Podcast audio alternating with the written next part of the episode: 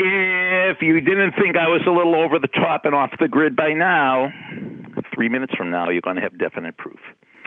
You've reached Success Hotline, message 11146. I'm Dr. Rob Gilbert, and today is day number 87 in the 98 Day 7C Challenge. Today's message is specially dedicated to probably the greatest caller in the history of Success Hotline, the amazing Emily from Tennessee. I love going to see magicians, the big guys like David Copperfield and the small shows in New York City. But I don't go for entertainment. I go for research. Because every once in a while I see a magician do something. I say, I'm going to learn that. And I'm going to do it in my class. So, for example, once I went all the way to Atlantic City to see the amazing Jeff McBride. And he did something I never saw anybody do before. He took a Time magazine, he ripped it up, and he passed out pages to the audience, and people would yell out the page number, and he would tell exactly what was on the page. As soon as he did that, he said, I'm going to do that. So obviously, this trick has something to do with memory. And if you know anything about memory, everything in memory goes back to the great Harry Lorayne, who was a memory expert and a master magician.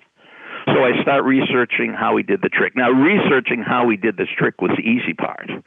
Implementing the research, implementing and practicing the strategy took hours and hours. And then not only did I do the trick in all of my classes, I told them how I did it. I said, I saw it, I researched it, I discovered the strategy, and I practiced it and you could do it too in any aspect of your life.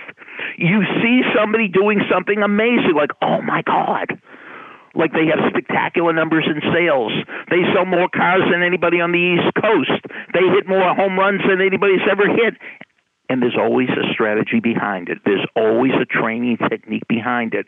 You discover the training technique, you find the great coach, you get the book, and then you work like a maniac to implement it so you're as good as they are. Did I do the trick as well as Jeff, McBride? Well, I did it better. Because not only did I have my students give me the page number, and I gave them what was on the page, they could tell me what was on the page, and I'd give them the page number. And that wasn't too hard. You could do the impossible absolutely positively guaranteed. Speak to me after the beep. You have to comment on this message. Here's the beep. Thanks for listening to the Success Hotline with Dr. Rob Gilbert on the Ironclad Content Network. You can email Dr. Gilbert at sendmeastory at AOL.com.